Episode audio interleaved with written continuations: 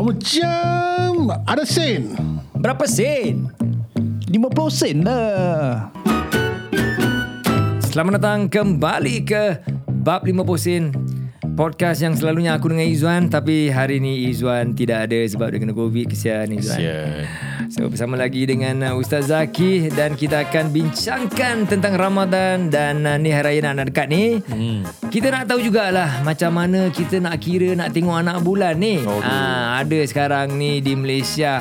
Dah last week lah dah keluar news cakap Malaysia mungkin sambut Hari Raya satu hari awal daripada Singapura. Sebab diorang cakap diorang nak gunakan calculation Selalunya diorang tengok anak bulan kan. Jadi macam mana ni Ustaz? Kita nak tengok Hari Raya ni datang bila ni, kita nak ikut calculation, mathematics lebih. Pasal memang kita tahu numbers, mathematics dengan Islam is very closely knit kan. Tak lari. Allah lebih tahu, ilmu dia lebih mendalam daripada siapa-siapa pun. Dan lagi satu, kita mesti nak teropong gitu anak bulan. Tapi bukan pakai teropong buluh dia mesti teropong betulnya. Canggih ni teropong lah. Teropong buluh sampai sekarang tak jumpa tau. Tak jumpa lah terbang. Itu dia. Dia mesti nak teropong tu dengan 2 biji kelapa kelapa ada ke tidak tu. Anyway Ustaz, kita nak bincangkan macam mana, apakah kaedah-kaedah ataupun macam mana kita nak tentukan bilanya masuk Hari Raya nanti. Okay. Kalau nak katakan, I think ramai ataupun nak katakan most of us tahulah macam mana kan.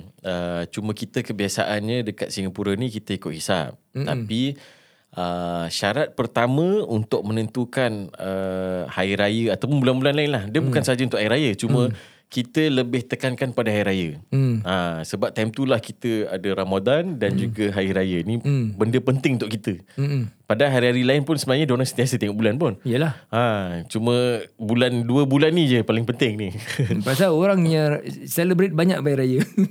So bila nak tengok, nak tetapkan sama ada bulan Ramadan jatuh pada letaklah 30, kira genapkan 29 Syakban ke ataupun 30 Syakban ke. So these are the things lah So nak tetapkan, syarat pertama ialah Rukyatul Hilal.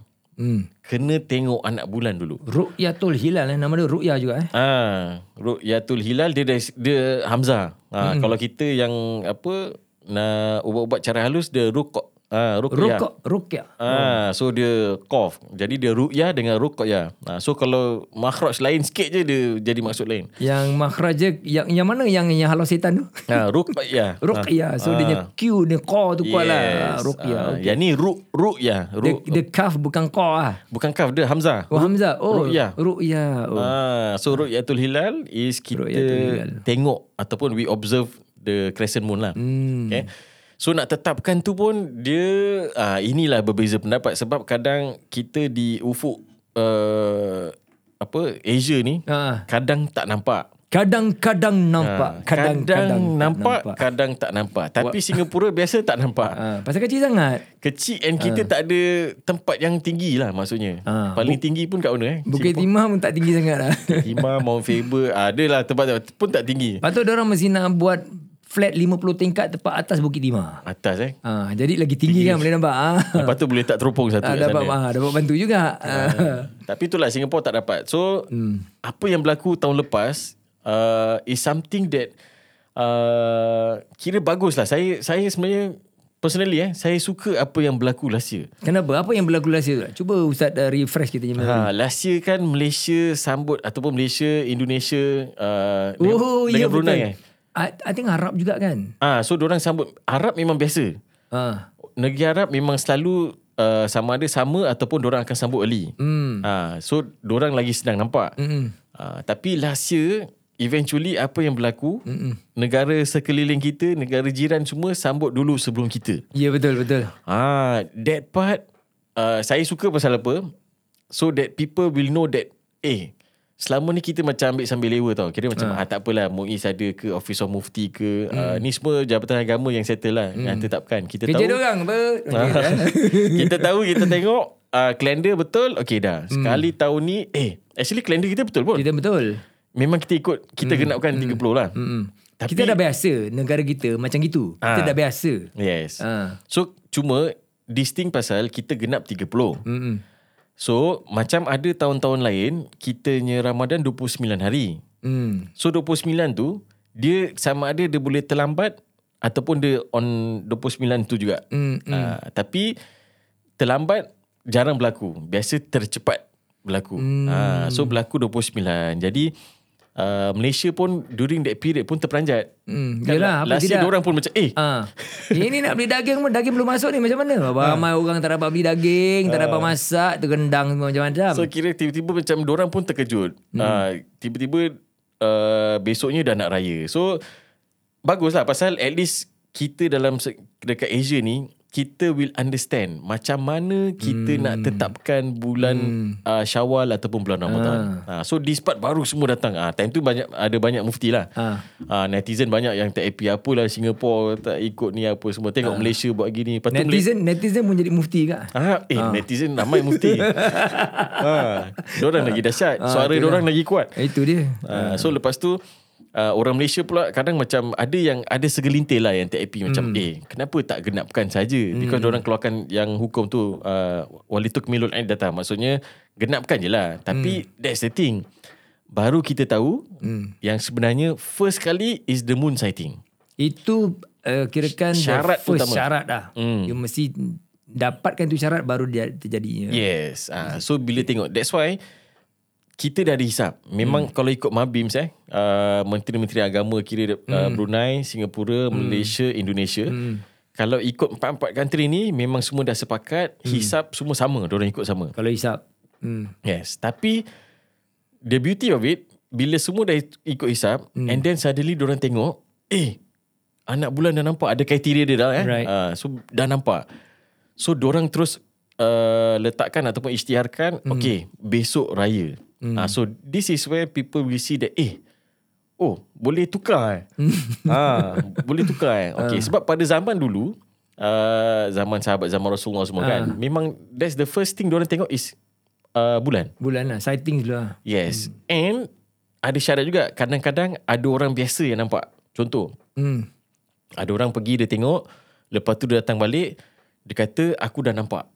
Betul ni, kau cakap betul ni. Dia seorang je. Dia seorang je. Lepas tu boleh percaya ke tidak engkau ni? Dia tengok orang juga. So bila berlaku peristiwa tu, diorang sama ada nak dengar ataupun tidak. So after that baru diorang ramai-ramai akan pergi tengok. Ataupun contoh yang orang ni macam seorang yang boleh dipercayai, dia kata okay, then semua akan ikut, walaupun kadang tersalah. Tapi diorang belum ada buat that calculation. So then after that baru ada ilmu buat calculation apa semua kan. Jadi kita akan based on that. Sebab our area kadang-kadang nampak, kadang tak nampak. So at least we have that safety net lah. Right. Maksudnya dah ada kira-kira. But eventually last year, sekali bila tengok, anak bulan dah keluar. So jadi bila tengok perkara macam tu, priority pergi pada Rukyatul Hilal. Tengok anak bulan. Betul. Itu yang berlaku. So yang saya suka sebab jadi ramai yang tahu. Faham lah. Kenapa keadaan-keadaan dia. Yes, kenapa berlaku macam ni? Walaupun diorang bising lah, marah apa semua. Then after that, marah ni, marah. Raya jangan main-main lah. Marah apa tak ikut Malaysia? Puasa tak apa. Raya jangan main-main. Bulan Ramadan datang cepat ke lambat, diorang relax lagi. Puasa tak apa. Puasa kita tak payah masak, kita tak makan apa. Ini main lambat-lambat, main cepatkan. Habis bila aku nak pergi pasar? Nak beli daging lagi. Kalau aku lambat tu tak ada daging. Habis nak beli tu daun kelapa. Kalau daun kelapa, kalau awal okey lah, masih ada banyak juga. Kalau dia belum datang, macam mana? Habis. Macam-macam. So kira bila kita tengok, bagus lah. Saya kira itulah, jahat juga kan, kira macam amusing bila kita tengok komen semua kan, cakap aduh. Tapi kadang rasa sedih lah, macam alamak, maknanya kita ilmu ataupun kita punya awareness tentang benda ni masih cetek lagi. So kita pasal benda tu bukan benda yang selalu dibuat. It's not something yang kita encounter selalu. And bila berlaku ni baru kita tahu. Bila Ustaz cakap tadi, sekiranya macam satu tempat tu, kirakan mufti dia, ada orang-orang yang disuruh untuk tengok anak bulan lah. Sekali orang biasa dah nampak. Orang biasa tu kirakan, macam saya cakap, kalau dia seorang dan orang tahu dia boleh dipercayai, kita boleh terima kan. Kalau orang tu memang dia nampak, tapi orang tu dia ni selalu pembidik lah, tak boleh tipu orang. Tapi walaupun betul-betul dia nampak. Sumpah memang aku nampak. Kau pun you don't take apa-apa yang from his words lah. Sebab macam mana pun, kalau yang datang tu orang yang amin, orang yang amanah, ataupun orang yang fasik, orang yang kira bukan orang baik, macam mana pun tetap diorang kena justify lagi. Kena check lagi sekali lah. Dia tak boleh dengar daripada satu orang saja. Tapi kalau dia check dah lambat, dia tak nampak, tu dah terlepas.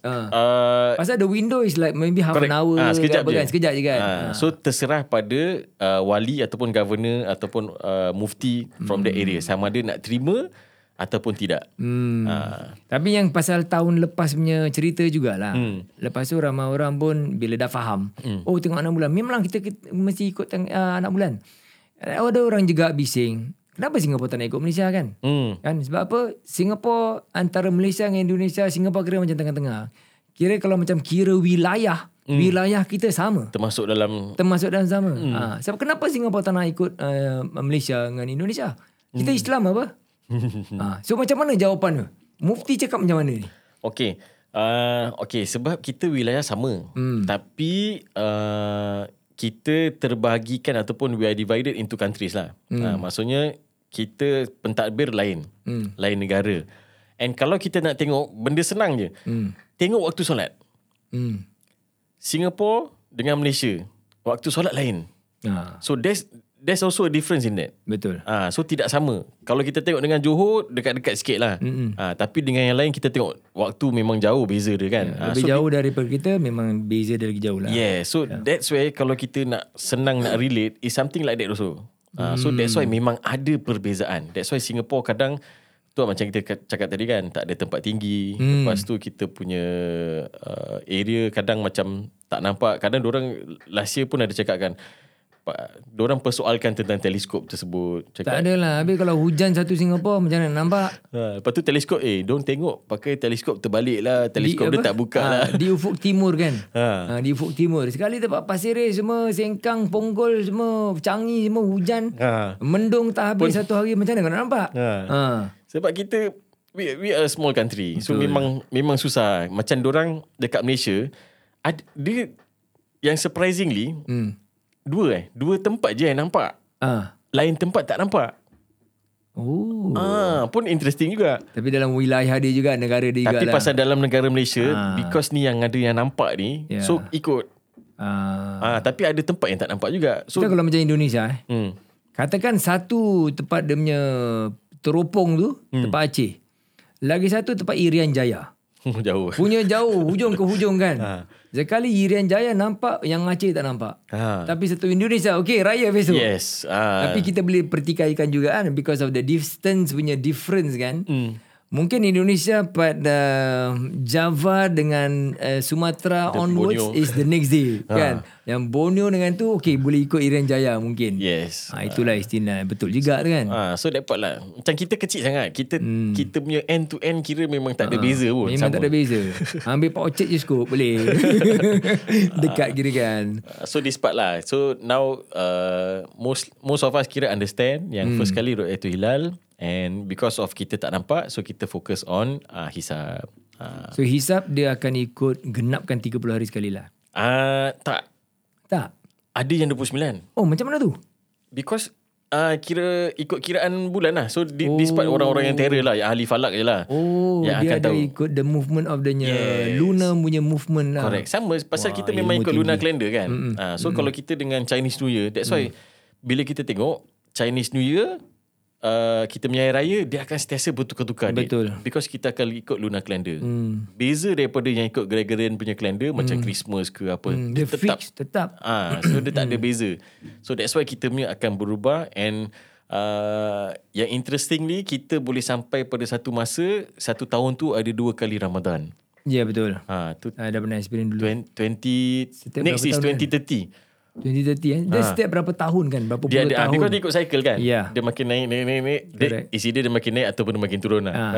Dia kira dia makin turun lah. Makin cepat. Makin cepat. Itu satunya. Actually I want to say something about this ilmu juga. Bila kita cakap pasal ilmu falak ini astronomi korang jangan belajar astrologi pula. Lain astrologi lain, betul. Astrologi lain. Ini astronomi. Ini dia punya ilmu pergerakan bulan with reference to bumi and also the stars lah. Yeah. So itu satunya tempat Islam dikatakan Universiti Al-Azhar ke apa ada tak the ilmu al-falak kirakan astronomy in Islamic astronomy. Okay. Kalau dia, kalau dalam kitanya modul dekat Azhar tu tak ada. That one nak kena cari ada tempat spesifik dia lah. Lain universiti ataupun tempat Azhar juga? Dia lain universiti.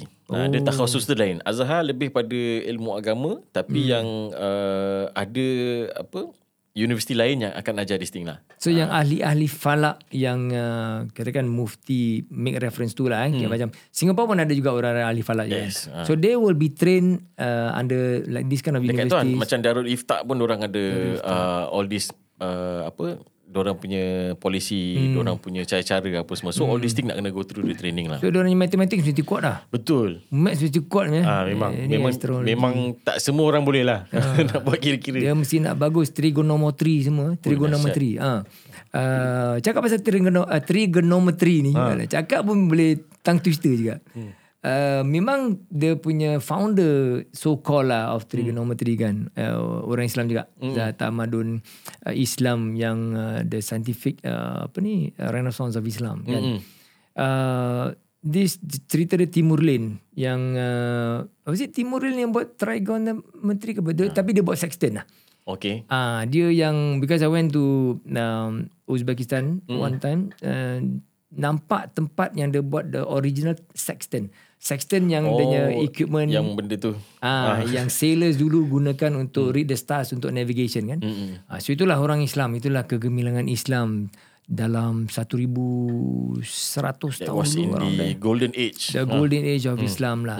Alhamdulillah. So inilah ilmu-ilmu yang digunakan juga untuk kehidupan kita seharian je walaupun teropong bulan. Ini bukan teropong bulan dengan bulu, dengan kelapa bukan. Ini betul-betul dengan ilmu falak yang betul-betul dia kiraan semua tak boleh lari lah.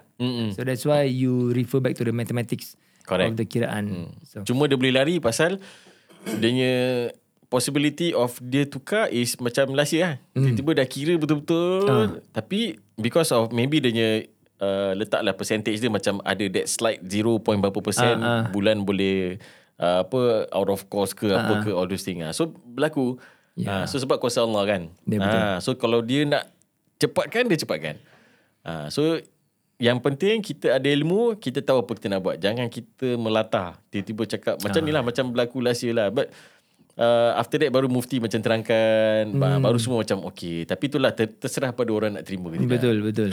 Yelah, selalunya kita, termasuk kita sekali kan, bila kita yang kurang faham ni, kita dengar, kita melatah lebih. Betul. Apabila kita dah faham, kita dengar, okey kita faham, kita tak melatah pun. Jadi dengan itu pentingnya ilmu lah, semua ni kita ada ilmu. Walaupun kita tak gunakan ilmu falak ni, tapi kita mesti fahamkan kenapa. Sekurang-kurangnya lah the decision is made based on what. Kita nak kena ambil tahu je. Kita tak perlu dwell deep insight ke apa ke, in depth punya understanding ke, tak perlu. Yang penting kita ambil tahu macam mana kiraan. Dan siapa orang yang bertanggungjawab tu. Kita ikut je pada dia. Since kita ni bukannya orang pandai. Betul.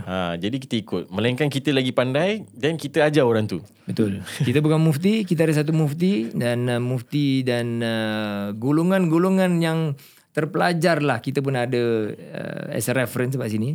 Tapi yang masalahnya kalau mungkin negara besar, negara jiran kita yang lebih besar, di mana dia punya states ada mufti masing-masing. So, apa kalau akan terjadi sekiranya antara mufti tu dia ada perbalahan? Okay. Ni sama juga cerita dia macam kalau kita macam the fatwa council nak keluarkan satu fatwa. Because they will need the consensus from all tau. So if let's say dalam that fatwa committee ada yang tak agree, because diorang akan, kenapa tak agree? Because dia berpandukan pada certain dalil lah. Ikut ayat ni, hadis ni, macam gini-gini ni. So that fatwa masih belum boleh keluarkan. Pasal macam mana pun nak kena ada musyawarah, ada consensus. Semua agree, baru fatwa tu boleh dikeluarkan. Kalau tak ada maknanya okay, then diorang kena buat research lagi sampai they come up with a solution. Kira macam okay, semua okay dengan ni, semua berpuas hati, baru boleh keluarkan. So it's not keluarkan fatwa ni bukan mufti sahaja, the whole group lah. Yes, the whole committee. Kalau selagi masih ada perbalahan antara community tu, they will discuss lagi. They discuss lagi. Dia tidak akan keluarkan fatwa. Tak apa, yes. Ni kau jangan dengar diorang, tak boleh. So sampai betul-betul semua okay, agree. Yes, this is the apa, the point yang kita nak, the point of reference yang kita perlukan, baru diorang akan keluarkan. Ada tak Ustaz pernah dengar cerita ke apa, dia tak pernah agree lah. Sekali tu tak pernah agree. Sekali yang mufti ni dengan pandangan dia, dia nak dengan pandangan juga. Yang lain semua dah okay, dia seorang je. Lepas tu dia cakap, dah aku quit lah, korang punya pasal lah, korang jawab lah, aku tak nak masuk campur, aku quit dah. Terus macam tu. Ada tak benda terjadi? Not to my understanding lah. Tapi okay, possible apa, memang boleh berlaku. Sebab kita manusia, kita terikat dengan emotion kan. Kadang-kadang kalau in a heated argument, kadang kalau kita tak dapat control, mungkin benda tu boleh berlaku lah. Tapi again, inside the community ni semua is orang yang bijak pandai. So orang kalau ada ilmu, they won't reacted that way. So that's where, kalau dia reacted that way, maknanya dia tak dapat kontrol emosi. Maknanya dia take it personal lah. So that part dia kurang ilmu lah. Nak kata bukan kurang belajar ilmu lagi lah. Mungkin ada certain part tu mungkin kurang sikit lah. Ataupun setan selalu bisik banyak lah. Mungkin lah setan yang power-power datang lah. Okay Ustaz, ni ada satu soalan baru dapat jumpa ni. Soalan ni bertanya, dalam puasa ni kan, waktu sahur, sekali orang ni dia tak nak bangun sahur, ataupun dia terlupa nak bangun sahur.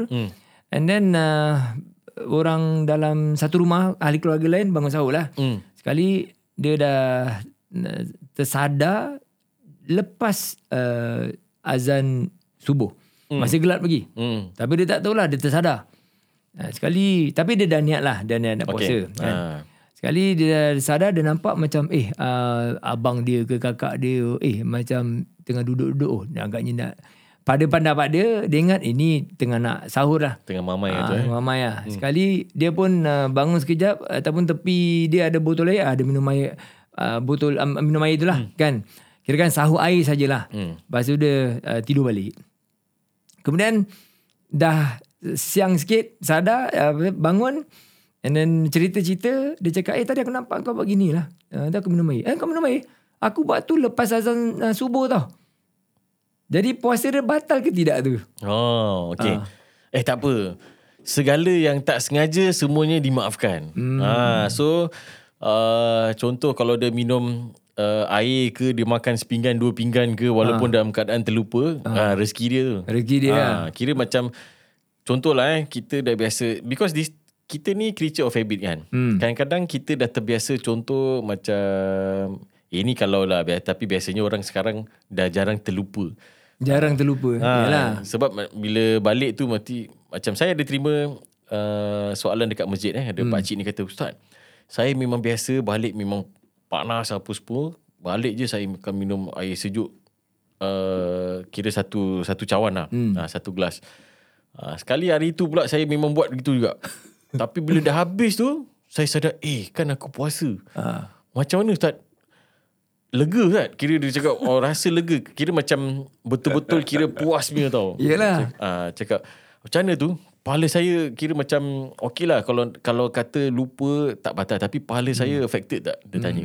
Cakap, tak lah. Sebab dalam hadis pun dia terangkan, apa-apa yang kita terlupa ataupun tak sadar, dimaafkan. Itu merupakan rezeki pada kita. So kalau misalnya kata dia memang kira, mungkin lah Allah tengok, kesian dia ni kalau tak dapat minum air ni kan, mungkin dia puasa dia tak mampu continue kat dia ni. Jadi Allah kasih dia lupa ke, lepas tu dia minum, tu rezeki dia lah. Betul. Tapi kira jangan pula kita, kadang-kadang kita tengok orang tu minum, kita jangan terus tahan dulu, kasih dia habis minum dulu. Jangan tegur lah. Jangan, kau puasa. Jangan jealous lah. Jangan jealous lah. Kasih dia habis dulu. So, sebab kita tak tahu sama ada dia memang tak puasa ke, ataupun dia terlupa. So, kalau dia terlupa, dia dapat minum, untung lah rezeki dia. Kita jangan tahan time dia tengah minum. Kesian. Jangan meletak. Ataupun tengah makan kan. Nanti membazir pula makanan tu. Kasih dia habis dulu. Lepas tu dia cakap, tak, aku sebenarnya tak puasa. Tu nasib lah. Masing-masing lah tu kan. Bila kita yang tegur dia, kita yang malu pula. Tak apa. Lagi satu Ustaz, kita bila kita cakap pasal kita puasa ni, air ataupun makanan kita tak boleh masukkan ke dalam rongga-rongga mulut, hidung, telinga dan sebagainya. Bila kita ambil solat, wudu kita bila ambil wudu, kita memanglah dulu ada Ustaz cakap okay, kita kumur-kumur sikit-sikit saja. Jangan terlampau terlebih-lebih kan, sampai sampai kan nak tekan kan. Tak boleh itu. Lepas tu bila kita macam basuhkan hidung, kalau kita basuh tangan kita yang basah ni, kita masukkan rongga hidung sedikit, ataupun macam biasa selalunya kita ada orang yang akan ambil air, dia sedot sikit ke dalam hidung dan dia sembuh. Boleh ke tidak gitu? Okey. Kalau macam sama juga ada macam wudu, mandi kan. Contoh kita ambil wudu, kita kumur-kumur. Dia boleh jadi batal tau kalau dia luar daripada kebiasaan. Contoh luar tabi'i tak boleh. Luar tabi'i bahaya. Contoh biasanya kita akan kumur-kumur 3 kali.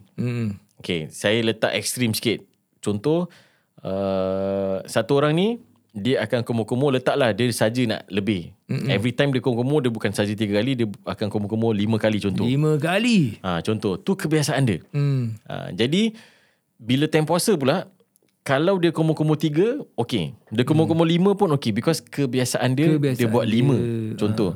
Tapi anything yang lebih pada 5 tu mungkin boleh membatalkan.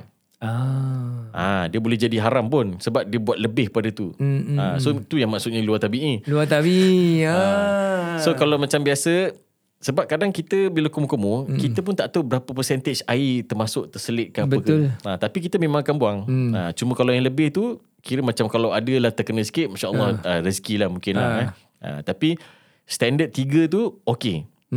Hidung pula, contoh bisa, kalau biasanya kita buat macam itu, and biasanya air tak masuk, still okay. Still okay. Cuma sebaiknya bila time puasa, kita elakkan daripada buat. So daripada luar-luar je lah. Sebab one thing, bila kita puasa, kita tak makan, kita tak minum. So kita tak banyak makanan ke ataupun impurities yang ada dalam mulut kita. So kita tak perlu sangat berlebihan nak cuci sangat lah. Right. So kira kita selamat that part. Okay lah. Apapun yang macam Ustaz cakap, jangan yang di luar tabi'i. Kalau dah biasa buat gitu, kalau ikut biasa gitu, tak apalah. Tapi of course kita tidak mau terlebih-lebih sangat. Sebab bila kita terlebih-lebih sangat, bulan puasa je nak kumur mulut, air dia macam double daripada yang biasa kita ambil. So itu macam nak sengaja nak kasi masuk. Simpan je kan? Simpan je. At least dapat rasa air dalam mulut dah. Juga sedap lah. Yalah itu. Okay lah Ustaz Zaki, terima kasih banyak kerana penjelasan, especially that teropong-teropong anak bulan tu kan. Ramai orang juga masih belum memahami sebenarnya kan, bila kita nak ikut hisab, bila kita nak ikut teropong. Jadi kita tahulah sekarang nombor 1 kita mesti ikut, apa namanya Ustaz? Rukyatul Hilal. Rukyatul Hilal. Aku ni macam kat teropong bulan je. Itu yang nombor 1 dia punya kirakan requirements. Kalau tak dapat itu, barulah kita bergantung kepada hisab pula. Baik, terima kasih Ustaz Zaki kerana memberikan pencerahan kepada kita semua. And do join us lepas ini untuk episod yang terakhir bersama Ustaz Zaki di bulan Ramadan yang mulia ini. Sama-samalah kita menjaga pahala kita dan amal ibadah kita di bulan Ramadan. Dan banyak-banyakkanlah bersedekah, beribadah, minta ampun dengan Allah dan juga dengan kawan-kawan, family, sesiapa saja antara kita manusia. Dan last word Ustaz. Last word okay, InsyaAllah.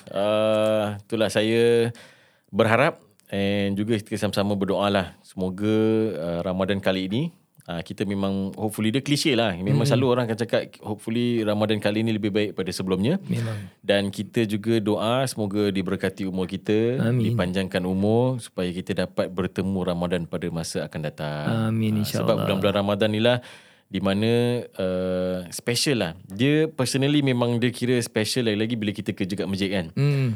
Ramadan tu lah paling penat. Tapi Ramadan tu lah paling happening. Sebab lepas Ramadan kita akan rasa macam lost. Macam free sangat lah. Wow. Macam free sangat? Aku bilang Izuan tu.